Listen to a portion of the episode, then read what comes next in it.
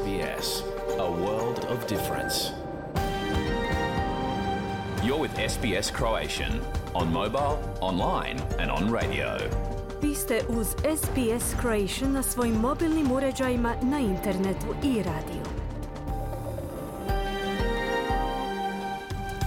Dobar dan, ja sam Kruno Martinac i vodit ću vas danas sve do dvanaest sati kroz program radija S B S na hrvatskom jeziku. Utorak je trećeg svibnja, a i danas vam donosimo vijesti i aktualnosti iz Australije, Hrvatske i svijeta.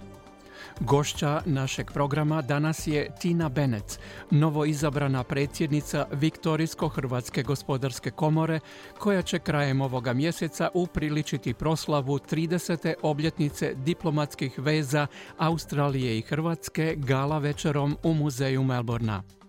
Možete čuti i kako su stanari jednoga nebodera u Melbourneu odlučili jedni drugima pomoći u trenucima rasta troškova života. Osnovali su knjižnicu, ali na policama nisu knjige. U vijestima iz Hrvatske Siniša Bogdanić danas izdvaja pitanje hoće li Hrvatska moći normalno funkcionirati bez ruskog plina. Ministar tvrdi da hoće, dok neki Hrvatsku proglašavaju jednom od najnespremnijih u slučaju prestanka dostave ruskog plina. Prije najavljenih tema i razgovora i vijesti iz Hrvatske poslušajte pregled najvažnijih zbivanja u Australiji i svijetu u vijestima radija S B S.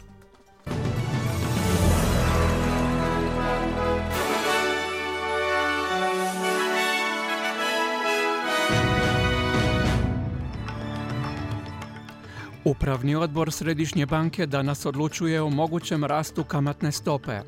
Novo izvješće o klimi navodi upozorenje da bi pola milijuna nekretnina diljem Australije moglo izgubiti mogućnost osiguranja do dvije tisuće tridesete. godine.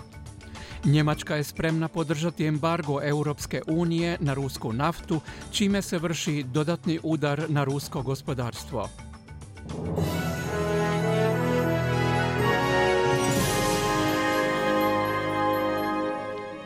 Slušate vijesti radija S B S, ja sam Kruno Martinac. Premijer Scott Morrison odbacuje komentare da bi mu povećanje kamatne stope moglo naštetiti na izborima, te je naglasio kako Australci razumiju utjecaj globalnih inflatornih pritisaka. Očekuje se da će Središnja banka danas objaviti odluku o povećanju kamatne stope po prvi put u jedanaest godina, nakon što je inflacija dosegla najvišu razinu u posljednjih dvadeset godina i iznosi pet zarez jedan posto. Premijer Morrison, koji današnji dan predizborne kampanje je započeo u Melbourneu, kazao je da birači razumiju inflatorna kretanja, te će podržati stranku za koju vjeruju da bolje upravlja gospodarstvom. Na pitanje može li porast kamatne stope naštetiti izbornim izgledima koalicije, Morrison je u svom istupu jučer upozorio novinare da sve gledaju kroz političku prizmu.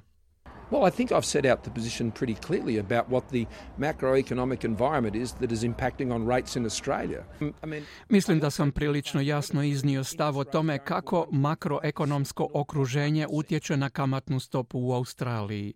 Također nisam tražio priznanja za kamatne stope kad su s jedan zarez pet posto spuštane na nula zarez jedan posto, naglasio je premijer Morrison. A laboristički rizničar u sjeni Jim Chalmers tvrdi kako se premijer ponaša kao da nema nikakve veze s rastućim troškovima života. On je za medijsku mrežu sedam rekao je kako ne misli da će itko biti iznenađen rastom kamatne stope. You know, under Scott Morrison, this is a full-blown cost of living crisis and rising interest rates are about to be part of the pain. We've got skyrocketing. Pod Scottom Morrisonom ovo je potpuna kriza troškova života, a rast kamatne stope će uskoro biti dio bolnoga stanja. Imamo vrtoglavi rast troškova života, imamo pad realnih plaća, a sada i porast kamatne stope. I tako, bez obzira povećava li se kamatna stopa, premijerov ekonomski kredibilitet je u rasulu, rekao je Jim Chalmers. Novo izvješće Povjerenstva za klimu navodi da bi zbog učestalijih pojava ekstremnih vremenskih uvjeta jedan od svakih dvadeset pet australskih domova mogao izgubiti pravo na osiguranje do dvije tisuće tridesete. godine. Ta se brojka povećava na jedan od svakih deset domova za neka od najteže pogođenih područja, što uključuje dijelove Brisbanea, Gold Coasta, Greater Sheppartona i Port Adelaide. Analizu, analiza koju je provela Agencija za procjenu utjecaja klime pregledala je stotine milijuna podataka kako bi ih objedinili i napravili kartu klimatskih rizika. Na taj način žiteljima Australije omogućeno je koristiti ovakav alat za pretraživanje podataka o rizicima od požara, poplava i jakog vjetra po četvrtima i područjima lokalne samouprave ili izbornim jedinicama, te pratiti podatke u rasponu od nekoliko desetljeća. Milijarder Mike Cannon-Brookes postao je najveći dioničar tvrtke A G L Energy. Ovaj je četrdesetdvogodišnji poduzetnik u području tehnologije objavio da je preuzeo jedanaest zarez dvadeset osam posto udjela u tvrtki koja je najveći proizvođač električne energije u Australiji. Objava je stigla samo nekoliko sati nakon što je tvrtka objavila pismo dioničarima u kojem ih traži da podrže plan uprave za podjelu tvrtke na dva entiteta, maloprodaju zelene energije i proizvodnju električne energije na ugljen. Mike Cannon-Brookes je komentirao da planirano razdvajanje nema smisla i da je pogrešno, te je putem Twittera priopćio kako će glasati protiv takvoga prijedloga. Dijelovi tvrtke imaju svoje vlastite ciljeve za smanjenje emisija štetnih plinova na nultu razinu do dvije tisuće četrdesete. i dvije tisuće četrdeset sedme. godine. Premijer Viktorije Daniel Andrews naglasio je kako će državni proračun koji se donosi danas biti plan sanacije nakon pandemije. Andrews je naznačio da će to uključivati velika ulaganja u zdravstvo i bolnice s više osoblja za liječenje pacijenata te poboljšanje skrbi. Rizničar Tim Pallas službeno će predstaviti državni proračun za dvije tisuće dvadeset drugu dvadeset treću uoči izbora koji će se u Viktoriji održati dvadeset šestog studenog ove godine. Slušate vijesti radija S B S iz svijeta. Njemački dužnosnici kažu da su spremni podržati embargo Europske unije na rusku naftu. Taj bi potez označio veliki pomak u odnosu na najvećeg europskog potrošača ruske energije koji razmatra mogućnost da se zabrana uvede u roku od samo nekoliko dana. Ruski izvoz energije, koji je njezin najveći izvor prihoda, dosad je uglavnom bio izuzet od međunarodnih sankcija zbog rata u Ukrajini. Njemački ministar gospodarstva Robert Habeck je sada priopćio da je njegova zemlja spremna nastaviti provoditi sankcije. Germany is not against an oil ban on Russia. Of course, it is a heavy load to bear, but we are ready to do that.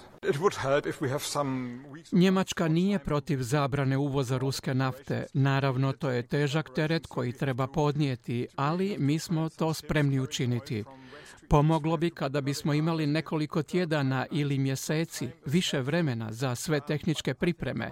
Moramo pronaći brodove koji prevoze naftu sa zapada na istok, moramo pripremiti luke, moramo pripremiti naftovode. Dakle, treba nam vrijeme, ali mislim da druge zemlje imaju veće probleme, kazao je njemački ministar Habeck. Predsjednik Ukrajine Volodimir Zelenski osudio je komentare ruskog ministra vanjskih poslova o nacizmu. Sergej Lavrov je rekao kako je Adolf Hitler imao židovsko podrijetlo, te je branio cilj ruskog predsjednika Vladimira Putina da time nastavi kako je akcija nazvana denacifikaciju Ukrajine. Lavrov je rekao da je Zelenski možda doista Židov, ali dodao je kako je Adolf Hitler također imao židovske krvi. To uopće ne znači ništa. Mudri židovski narod kaže da su najžešći antisemiti obično Židovi, rekao je on talijanskom te ve kanalu Rete Quattro u nedjelju navečer, što je izazvalo bijes u Izraelu. Cilj takvih laži je optužiti Židove za neke od najgroznijih zločina u povijesti koji su počinjeni nad njima, priopćio je izraelski premijer Naftali Bennett.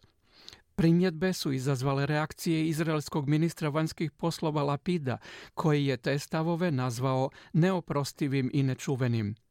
Židovi se nisu sami ubijali u holokaustu. Najprizemnija razina rasizma prema Židovima je optuživanje samih Židova za, antiseminiz... za, za antisemitizam, rekao je. Izraelsko ministarstvo vanjskih poslova pozvalo je ruskog veleposlanika u Izraelu kako bi mu uložili prosvjednu notu. Volodimir Zelenski je komentirao da takav antisemitski napad znači da su ruske vlasti zaboravile lekcije iz Drugog svjetskog rata. Ruski ministar vanjskih poslova otvoreno je i bez oklijevanja rekao da su najveći antiseministi navodno među samim Židovima i da je Hitler navodno imao židovsko podrijetlo. Kako se to uopće moglo izreći uoči godišnjice pobjede nad nacizmom? Ove riječi znače da glavni ruski diplomat krivi židovski narod za nacističke zločine. Stvarno ostajem bez riječi, kazao je Zelenski. A stotine civila i dalje je zarobljeno u opkoljenoj Čeličani u Mariupolju nakon što su planovi za evakuaciju zaustavljeni.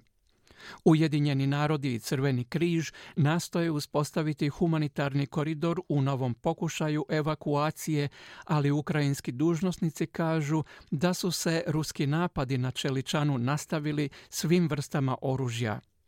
Čeličana je posljednje područje u Mariupolju koje je još uvijek pod ukrajinskom vojnom kontrolom, dok je sam grad gotovo potpuno pod ruskom kontrolom.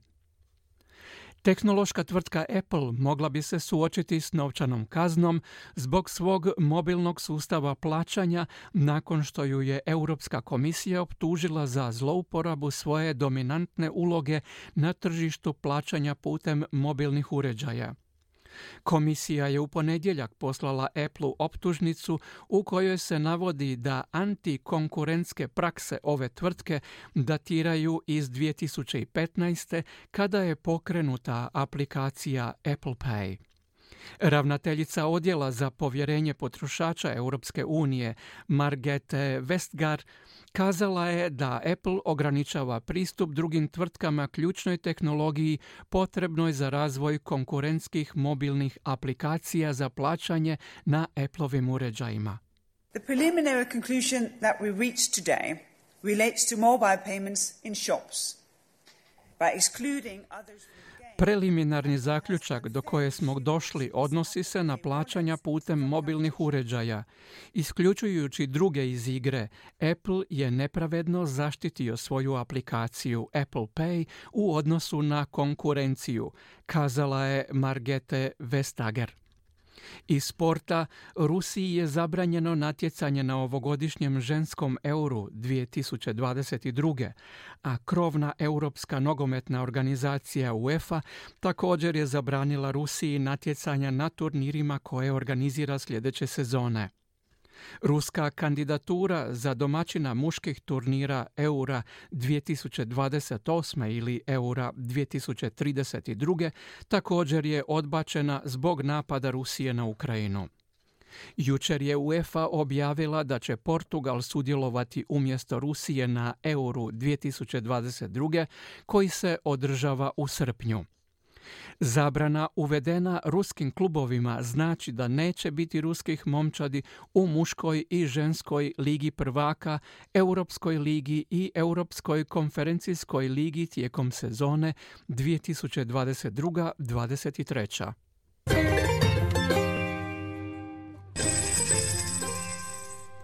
Danas australski dolar vrijedi nula zarez sedamdeset jedan američki dolar, nula zarez šezdeset sedam eura, nula zarez pedeset šest britanskih funti te pet zarez jedan hrvatskih kuna.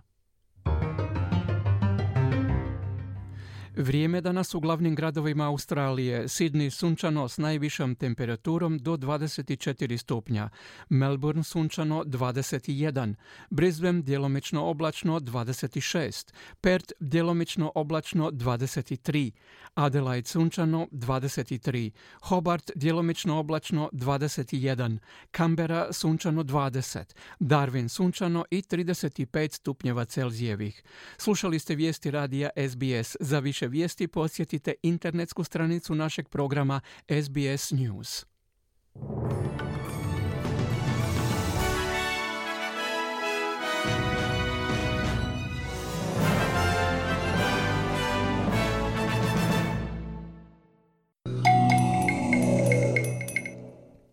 Vi ste uz program radija S B S na hrvatskom jeziku, ja sam Kruno Martinac. Slijede vijesti iz Hrvatske. Hrvatska je među najspremnijim članicama Europske unije u slučaju embarga na ruski plin, kazao je ministar gospodarstva Davor Filipović. Vlada mijenja zakon o obrani kako bi razriješila sukob oko vojske s predsjednikom Zoranom Milanovićem. A hrvatskim srednjim školama hara bolest neopranih ruku. Od ožujka je zabilježeno devedeset slučajeva hepatitisa, više u izvješću Siniše Bogdanića iz Zagreba. Kako smanjiti ovisnost o ruskom plinu? Glavno je pitanje koje se postavljalo u danu iza nas na razini Europske unije. Novi ministar gospodarstva i održivog razvoja Davor Filipović sudjelovao je na sastanku Vijeća Europske unije u Briselu. Izvijestio je da je na sastanku zaključeno da bi bilo dobro pokrenuti zajedničku nabavu plina u cijeloj Europi kako bi se smanjile cijene energenata. Također kaže, brojne su članice istaknule potrebu da se prijeđe na obnovljive izvore energije, da se puno više koristi vodik i da se napravi jedan odmak od fosilnih goriva. Istaknuo sam kako ćemo mi napuniti podzemno skladište plina Okoli upravo kako bi vodili računa o sigurnosti opskrbe plinom. Također istaknuo sam kako je Republika Hrvatska već povećala kapacitete L N G terminala sa dva zarez šest na dva zarez devet B C M-a, a da smo spremni uz pomoć naših europskih prijatelja i partnera dodatno povećati kapacitete L N G-a kako bi pridonijeli diversifikaciji opskrbe za cijelu Europsku uniju. Komentirajući analizu jedne agencije prema kojoj je Hrvatska među pet najnespremnijih država članica Europske unije u slučaju prestanka opskrbe plinom iz Rusije, ministar je naveo da je riječ o krivim podacima, te da je Hrvatska zbog L N G terminala jedna od najspremnijih članica unije u kontekstu mogućeg prestanka opskrbe iz Rusije. Da Europa može u kratkom roku zamijeniti količine uvoznog plina s drugim izvorima, to bi već i učinila, ali prema situaciji na tržištu mnoge države članice nemaju alternativu u odnosu na ruski plin. Neke imaju i zbog toga i dolazi do razdora i različitih razmišljanja oko uvođenja embarga. Izjavio je to za javnu televiziju Dalibor Pudić, predsjednik Hrvatske stručne udruge za plin. Prijeti li Hrvatskoj ako se uvede embargo na ruski plin novi udar na standard? Država je i sukladno zakonu odgovorna za sigurnost opskrbe plinom u Republici Hrvatskoj, a u ovom slučaju zakupci skladišta nemaju obavezu puniti u kojem bi ostvarili gubitak u svom poslovanju. Država mora preuzeti ulogu za sebe i ukoliko nitko ne želi kupiti, mora to država napraviti, jer cijena po kojoj će se osigurati sigurnost opskrbe sigurno je manja nego da tog plina nema. Sigurno da bi uvođenje embarga dovelo do veće potražnje na tržištu plina, to znači povećanje cijena plina na svjetskom tržištu. Već nekoliko sati u Hrvatskoj vrijede nove, više cijene goriva, evo što kaže premijer Andrej Plenković. Od sutra će biti Euro Super devedeset pet s dvanaest zarez trideset sedam na dvanaest zarez šezdeset tri, Euro dizel sa trinaest zarez nula četiri na trinaest zarez dvadeset osam i plavi dizel s devet zarez petnaest na devet zarez trideset devet.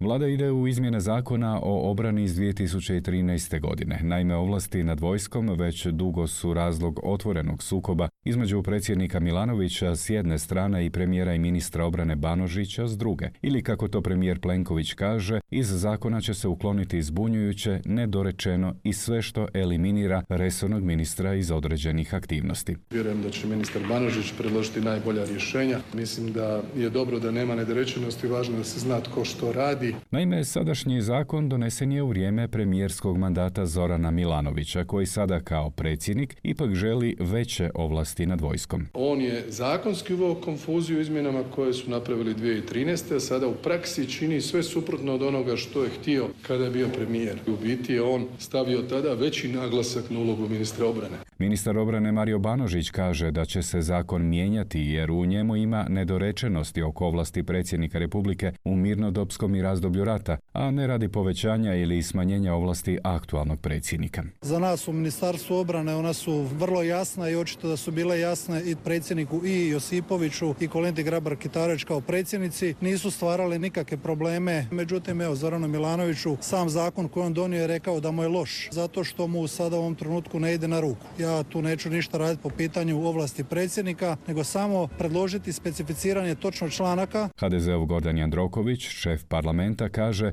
da će izmjene poduprijeti i saborska većina. Jer ovaj vakum koji postoji, očito da predsjednik Republike to zloupotrebljava, tumači ga onako kako mu odgovara, prezahtjevno je vrijeme da bismo se mogli igrati. A predsjednik Zoran Milanović ne odustaje od ideje blokade proširenja NATO saveza na Švedsku i Finsku, a u cilju stvaranja međunarodnog pritiska koji bi trebao rezultirati izmjenom izbornog zakona u Bosni i Hercegovini. To, kaže Milanović, nije ucjena, već iznuda, a svakog tko se ne složi s njegovim stavom, objasnio je, nazvaće izdajnikom, pogotovo ako se radi o saborskim zastupnicima koji će glasati o ovoj materiji. Premijer Plenković kaže da Milanović zastupa proruska stajališta. Kaže, čini štetu Hrvatskoj na međunarodnom planu, ali i štetu Hrvatima u Bosni i Hercegovini. To je jedan pokušaj da se njegovom inicijativom želi prebaciti na Sabor, to jest na parlamentarnu većinu, ne blokira Bosna i Hercegovina.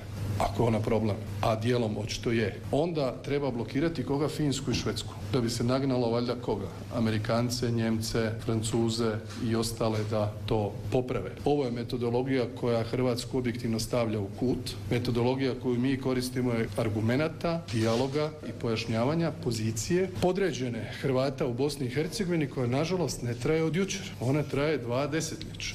Prije točno dvadeset sedam godina raketiran je Zagreb u znak odmazde za gubitak okupiranih dijelova zapadne Slavonije u vojno-redarstvenoj akciji Bljesak. Vojska pobunjenih Srba je raketnim sustavom Orkan s kazetnim punjenjem, zabranjenim međunarodnim konvencijama, raketirala civilne ciljeve, samo središte Zagreba, Sisak, Karlovac i Jastrebarsko. Rakete sa takozvanim zvončićima padale su prvog dana na zagrebački Štrosmajerov trg i ulice na istok do Križanićeve, a drugog dana uz druge na zgrade Dječje bolnice u Klaićevoj ulici, na zgrade Hrvatskog narodnog kazališta, Akademije dramskih umjetnosti i Doma umirovljenika Centar. Također gađani su zrakoplovna luka i naselje Pleso. U napadima je poginulo sedmero ljudi, uključujući i jednog pirotehničara koji je sudjelovao u uklanjanju velikog broja neeksplodiranih zvončića, a ranjeno je dvjesto osamnaest građana. Jedan od vođa pobunjenika u Hagu osuđeni ratni zločinac Milan Martić svoju odgovornost javno priznao u Kninu. Drugog dana napada pred televizijskim kamerama izjavio je da je upravo on naredio granatiranje Zagreba, što je bio i jedan od glavnih dokaza na njegovom suđenju. Za ovo što je Tuđman napravio prema vama ovdje,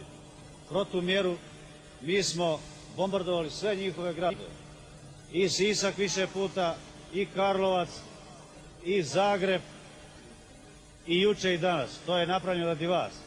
Ali da vas obavijestim u tome, napad Tuđmanovih snaga nije bio samo na zapadnu Slavoniju. Napao je i na Liku, napao je i na Dalmaciju. U spomen na žrtve napada Zagreb je dvije tisuće sedme. godine prostor na uglu Vlaške i Draškovićeve ulice imenovao Trgom svibanjskih žrtava devedeset pete. Na njemu su se jučer komemorirale žrtve, a ovo je rekao zagrebački gradonačelnik Tomislav Tomašević. Svako od nas ima neko svoje osobno iskustvo, svako od nas više manje se sjeća gdje je bio tog drugog svibnja devedeset pete. godine i... A, to su neke scene koje vam se jednostavno uređuju u sjećanje do kraja života. Među hrvatskim srednjoškolcima širi se epidemija hepatitisa A. Riječ je o zaraznoj upali jetre, takozvanoj bolesti prljavih ruku. Zabilježeno je čak devedeset slučajeva od početka ožujka i to u šest srednjih škola. U travnju se hepatitis pojavio u zagrebačkom ugostiteljsko-turističkom učilištu, gdje je izvor zaraze najvjerojatnije bio školski kuhar. Zaraženo je deset učenika i troje djelatnika, rekao je za Hrvatski radio ravnatelj Mladen Smodlaka. Kuhar je imao sanitarnu knjižicu, zgrada je dezinficirana, no ipak očekuje se još slučajeva zaraze budući da inkubacija traje do pedeset dana. Infekcija traje do pedeset dana. Epidemiolog Branko Kolarić. To su blaže kliničke slike, većina od njih je već ozdravila, to jesu i većinom srednjoškolci i nastavnici, dakle vezana je uz škole. U subotu navečer na odjelu ortopedije Županijske bolnice Čakovec došlo je do nenamjerne pogreške u transfuziji krvi kojim je doza koncentrata eritrocita dana pacijentu kojemu nije bila namijenjena. Sat vremena nakon transfuzije pacijent je prebačen u jedinicu intenzivnog liječenja. Odmah je o svemu obavješteno i Ministarstvo zdravstva, ravnatelj je zatražio i izvanredni unutarnji nadzor koji će se provesti u četvrtak. Oštećeni pacijent koji nema posljedica ne želi da se s njegovim podacima izlazi u javnost. Toliko u ovom javljanju iz Zagreba. Za S B S, Siniša Bogdanić. I toliko za danas iz Hrvatske. U nastavku programa iz Australije. O neobičnoj knjižnici u Melbornu te razgovor s Tinom Benec, novom predsjednicom Viktorijsko-hrvatske gospodarske komore. Slušajte nas. Slušate program radija S B S na hrvatskom jeziku, ja sam Kruno Martinac. S povećanjem životnih troškova stanovnici stambenog tornja za socijalno ugrožene u Melbourneu dosjetili su se jedinstvenog načina podjele resursa i borbe protiv rasta cijena. Uspostavili su besplatnu knjižnicu odjeće i obuće za sve one kojima je takva pomoć potrebna. Sve što traže za uzvrat je da se djeca odjeća i obuća vrate u knjižnicu jednom kada nisu potrebne. Priloge bi nam pripremila je Ana Solomon.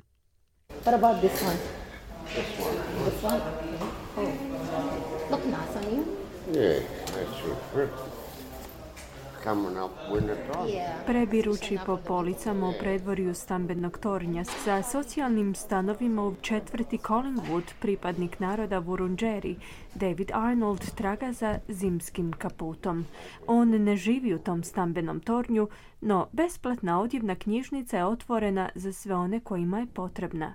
Everybody is welcome, everybody is welcome. And, you know, and I'm very grateful. Svatko je dobrodošao i vrlo sam zahvala na tome. Dolazi zima i potrebna mi je topla odjeća. Možete doći i pogledati, kazao je Arnold. Inicijativu je pokrenuo jedan stražar koji je želio donirati nekoliko pari tenisica onima kojima su potrebne.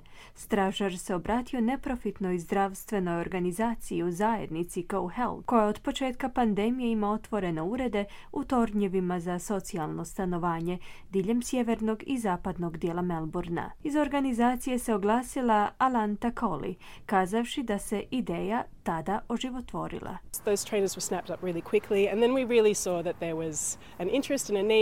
Ljudi su vrlo brzo zgrabili te tenisice. Tada nam je postalo jasno da postoji interes, ali i potreba. Stoga smo uputili pozive preko društvenih mreža i odjeća je počela stizati na našu adresu, izjavila je Cowley. Ubrzo nakon upućivanja poziva počele su pristizati donacije od stanovnika tornja i pripadnika lokalne zajednice. Volonteri organizacije su primili dovoljnu količinu odjeće, obuće i igračaka za otvaranje odjevne knjižnice u predvorju tornja, omogućavajući ljudima da uzmu sve ono što im je potrebno, ali i da sami doniraju ako su to u mogućnosti učiniti. Voditeljica odjela za zdravstvenu zaštitu pri CoHealthu, Nura Avata, pomaže u vođenju odjevne knjižnice. Ona kaže da je mjesto postalo popularnim okupljalištem članova zajednice. Ljudi dolaze i besplatno probiru odjeću, to je sjajno.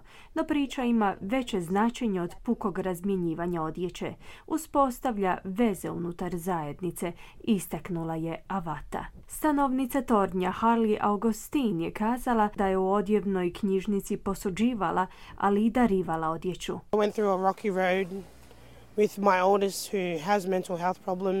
Prošla sam kroz neke teške situacije sa svojim najstarijim sinom koji ima probleme mentalnog zdravlja. Bila sam u situaciji u kojoj nisam imala puno, no kada sam imala, dijelila bih s drugima. Mislim da je to situacija koja koristi svima, zaključila je Augustin. Rođena na otocima Cook, Augustin je kazala da je donirala nekoliko tradicionalnih nošnji iz svoje domicilne zemlje, a što joj je omogućilo da pored odjeće s drugima podijeli i svoju kulturu. Well, for me, I'm big with culture, so I love seeing other cultures where my Za mene kulturno nasljeđe je vrlo važno. Sviđa mi se što pripadnici drugih kultura imaju priliku nositi odjevne predmete iz moje kulture, naglasila je Augustin. Viktorijski ministar socijalnog stanovanja i multikulturalnih odnosa Richard Waine je kazao da odjevna knjižnica promiče međukulturno razumijevanje u stambenim tornjevima. Amazing. Because it, start, it starts a different conversation, doesn't it? It's about saying where you from, what your, what your experience. To je naprosto sjajno jer se radi o projektu koji pokreće komunikaciju među ljudima. Ljudi imaju priliku razmijeniti informacije o svojem podrijetlu, životnim iskustvima i dolasku u Australiju, kazao je Waine. Inicijativa stvara osjećaj zajedništva u vremenima cjenovne krize koja je mnoge potaknula na traženje pomoći. Potrošačke cijene su porasle za preko dva posto tijekom prvog godišnjeg kvartala. Ministar Waine je kazao da inicijative unutar zajednice poput ove odjevne knjižnice zadovoljavaju hitne potrebe, bilo da se radi o potrebi za odjelom za razgovor za posao ili toplim zimskim kaputom. Ljudi koji žive u stambenim tornjevima, u socijalnim stanovima, su neki od najsiromašnijih ljudi u našoj zajednici. Teret plaćanja računa je značajan za ljude s niskim primanjima. Programi poput ovog mogu pomoći u ublažavanju tog tereta, pojašnjava Waine. Odjeću nije potrebno vraćati, no ljudi su zamoljeni da vrate odjevne predmete u slučaju da im više nisu potrebni. Nura Avata iz organizacije CoHealth je kazala da odjevna knjižnica postaje mjestom društvenog okupljanja na kojemu se između ostalog vode i razgovori o ostalim potrebama te o zdravstvenoj podršci. We can have a chat with them and promote any health uh, upcoming events like the vaccination clinic. U razgovoru s ljudima koji nam dolaze imamo priliku promovirati i nadolazeće događaje, poput otvaranje klinike za cijepljenje te bilo kakve druge potrebe ako imaju neke zdravstvene potrebe ili potrebe u sklopu socijalne skrbi. Naposljetku je kazala Avata. Program se uspješno primjenjuje i na druge stambene tornjeve sa socijalnim stanovima, dok ljudi koji posjeduju vrlo malo novca rade sve što je u njihovoj moći kako bi podržali svoje susjede u nevolji. Čuli ste Anu Solomon s prilogom Ebidinem. U drugom dijelu današnje emisije razgovaramo s Tinom Benec, novoizabranom predsjednicom Viktorijsko-hrvatske gospodarske komore. Između ostalog, bit će riječi i o gala večeri, na kojoj će biti proslavljena trideseta obljetnica uspostave diplomatskih odnosa Australije i Hrvatske. Vi ste uz program radija S B S na hrvatskom jeziku, ja sam Kruno Martinac. Okrećemo se sada temama iz hrvatske zajednice u Viktoriji. Predstavljamo vam danas Tinu Benec, novu predsjednicu Viktorijsko-hrvatske gospodarske komore. S gospođom Benec razgovarala je Marijana Buljan o programu i ciljevima komore, uvjetima za članstvo u komori, projektu za mlade, te o predstojećoj gala večeri na kojoj će biti proslavljena trideseta obljetnica uspostave diplomatskih odnosa Australije i Hrvatske. Na početku razgovora nova predsjednica komore kazala je nekoliko riječi o svom osobnom i profesionalnom životu. Ja sam Tina Benec, djevojačko Mataja, inače sam rođena u Kanadi, ali sam došla u Melbourne u posjetima i za godinu dana na kako se ono zvalo working holiday, ne znam, radni blagdan ili radni odmor prije osamnaest godina i eto, eto me, još sam tu. u, u biti sam došla, uh, sam, uh, došla vidjeti uh, u posjetima prijateljicu koju nisam godinama vidjela. Studirali smo skupa na Filozofskom fakultetu u Zagrebu tisuću devetsto devedeset pete. godine i tako ostali smo najbolji prijatelji od tada. A, moji roditelji su još uvijek, a, još uvijek žive u Kanadi. Imam udatu sestru u Los Angeles, dvoje male djece, Marko i Maja, koji mi nedostaju jako puno i jedva čekam da ih vidim. A, nadam se da ću ih o, o, svi o, o, vidjeti prije kraja ove godine. A, moji roditelji se, su se upoznali u Americi. Mama je živjela u Detroitu, a tata u Kanadi. mali grad na granici s Amerikom, zove se Windsor, i tamo su napravili život. Inače, porijeklom sam Ličanka, oba roditelji su generacijama iz okolice Gospića i često se vraćamo na godišnji. Mogu vam reći da nisam očekivala da će me život i ljubav odvesti tako daleko od moje, od moje obitelji, ali eto. Ali ste sada već duže vrijeme u Australiji. Čime se profesionalno bavite? Ja sam diplomirala međunarodno poslovanje, a kasnije i financije. Do sad mogu reći da sam imala zanimljivu karijeru i sada radim kao konzultant s kompanijama koje žele napraviti bilo kakve velike promjene, bilo to uh, kupnja ili prodaja kompanije ili neke unutarnje promjene. Tina, hvala vam na, na ovim informacijama i na tome što ste nam govorili na hrvatskom jeziku. Pretpostavljam da ćemo sada preći na engleski. Vi ste e, nedavno izabrani za predsjednicu Viktorijsko-hrvatske gospodarske komore. Što možemo mi sada očekivati i kakva je vaša vizija? So uh, my vision for the Victorian Chamber of Commerce is to continue what has already been started. So our mission is to encourage and enable the entire Croatian community and its friends to work together to accomplish collectively what we, we cannot as individuals. So moja vizija za komoru je nastaviti s onim što je već početo. Naš cilj je pomoći i ohrabriti cijelu hrvatsku zajednicu i sve njene prijatelje da surađuju kako bi zajednički postigli ono što ne možemo sami kao pojedinci.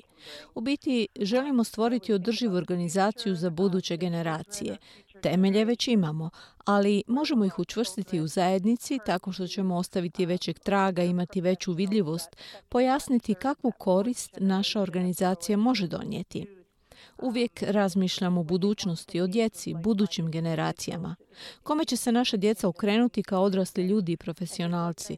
Govorimo o drugoj, trećoj ili četvrtoj generaciji hrvatskih useljenika, kome će se okrenuti kad se budu htjeli povezati s istomišljenicima u poslovnom svijetu. Komora će im pomoći da se povežu, da se obrazuju, druže i podržavaju jedni druge u budućnosti.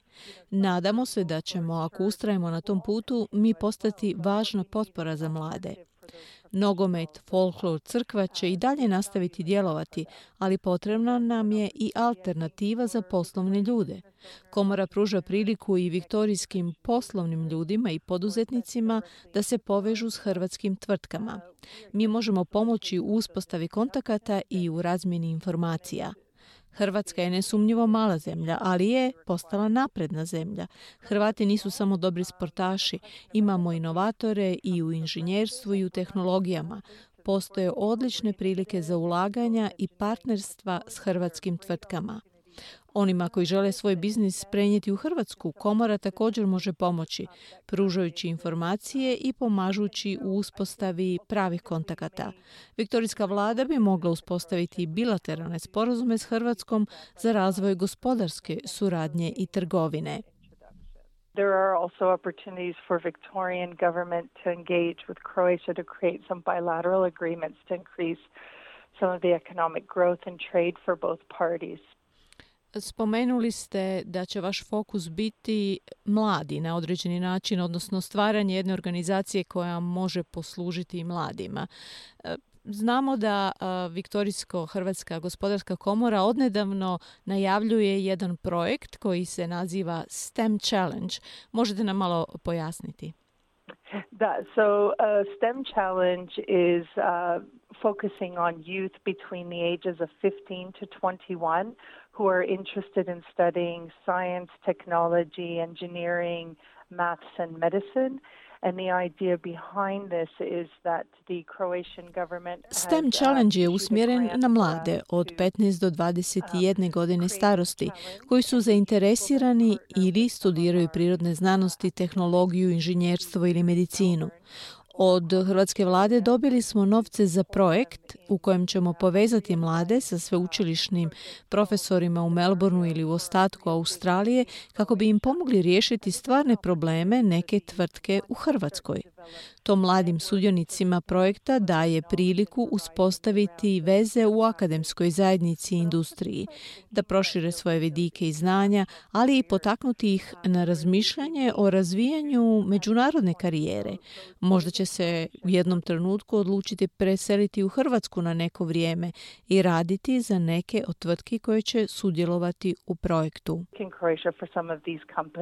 Tina, jedna od prvih zadaća vašeg mandata kao predsjednice je organizacija Gala večere kao središnjeg događaja proslave tridesete obljetnice uspostave diplomatskih odnosa između Australije i Hrvatske. Znamo iz vaših najava da će se večera održati u subotu dvadeset osmog svibnja u prostorijama Melbournskog muzeja. No, što nam još možete o tome reći? Yes, well, we're looking at this very exciting event. It's my first big event, and it's the first thing I'll be hosting um, as the new president of the Victorian-Croatian Chamber of Commerce. We're very excited to have Her Excellency Be- uh, Beti Pavelić join us as one of our uh, key guests. To će biti prvi veliki događaj koji ću upriličiti kao predsjednica Viktorijsko-hrvatske gospodarske komore. Veliko nam je zadovoljstvo što će nam se pridružiti veleposlanica Republike Hrvatske Beti Pavelić i što će biti jedna od govornika na skupu. Biće još nekolicina posebnih gostiju govornika. Mirko Oršulić će svirati te večeri. Biće to prekrasna proslava tridesete godišnjice diplomatskih odnosa Hrvatske i Australije, ali i prilika za razgovor o budućnosti naše organizacije i o nekim ključnim inicijativama tijekom sljedećih dvanaest mjeseci. Osim žive glazbe i dobre hrane i pića, te večeri ćemo organizirati i aukciju, a prikupljeni novac ćemo uložiti u STEM projekt. Jer sad smo dobili novac od hrvatske vlade za jednogodišnji projekt, no želimo s tim nastaviti, želimo uspostaviti stipendiju.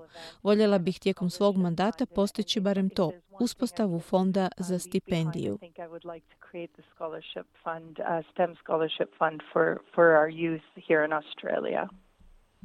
I možda pri kraju našeg razgovora jedno pojašnjenje. Tko sve može postati član Viktorijsko-hrvatske gospodarske komore? Mora li to biti vlasnik e, biznisa, vlasnik tvrtke? I ako da, postoji li neko ograničenje koliko ta tvrtka mora zarađivati ili imati prihod, ili e, vi prihvaćate sve profesionalce? No, so there there are no pre-existing uh, requirements to join. You you if you are a professional and you would like to find some like-minded people where you can learn and draw on and um uh perhaps network and engage with, there's that opportunity. There's opportunity. Nema preduvjeta za pristupanje komori. Ako ste u nekoj profesiji i želite upoznati istomišljenike, osobe od kojih možete nešto naučiti ili se s njima povezati, imate za to priliku u komori. Također, ako ste vlasnik male tvrtke, pridružite se i stvorite nove mogućnosti za zajedničke projekte i partnerstva. To je mjesto i za studente koji traže mentore ili smjernice od iskusnih članova komore. Upravo sada završavamo planove događaja za sljedećih dvanaest mjeseci. Planiramo okupljanja, događaje na kojima se ljudi mogu upoznati i družiti, ali i slušati predavanja o važnim i zanimljivim temama, o ulaganjima ili čelništvu ili drugim globalno važnim pitanjima.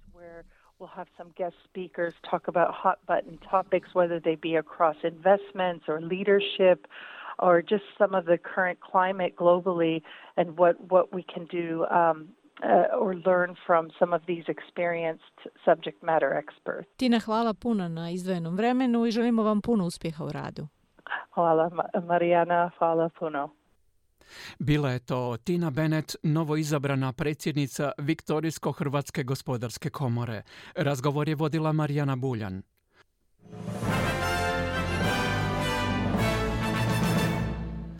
Upravni odbor Središnje banke danas odlučuje o mogućem rastu kamatne stope. Novo izvješće o klimi navodi upozorenje da bi pola milijuna nekretnina diljem Australije moglo izgubiti mogućnost osiguranja do dvije tisuće tridesete godine. Hrvatska vlada tvrdi kako je među najspremnijim članicama Europske unije u slučaju embarga na ruski plin, a Njemačka je spremna podržati embargo Europske unije na rusku naftu.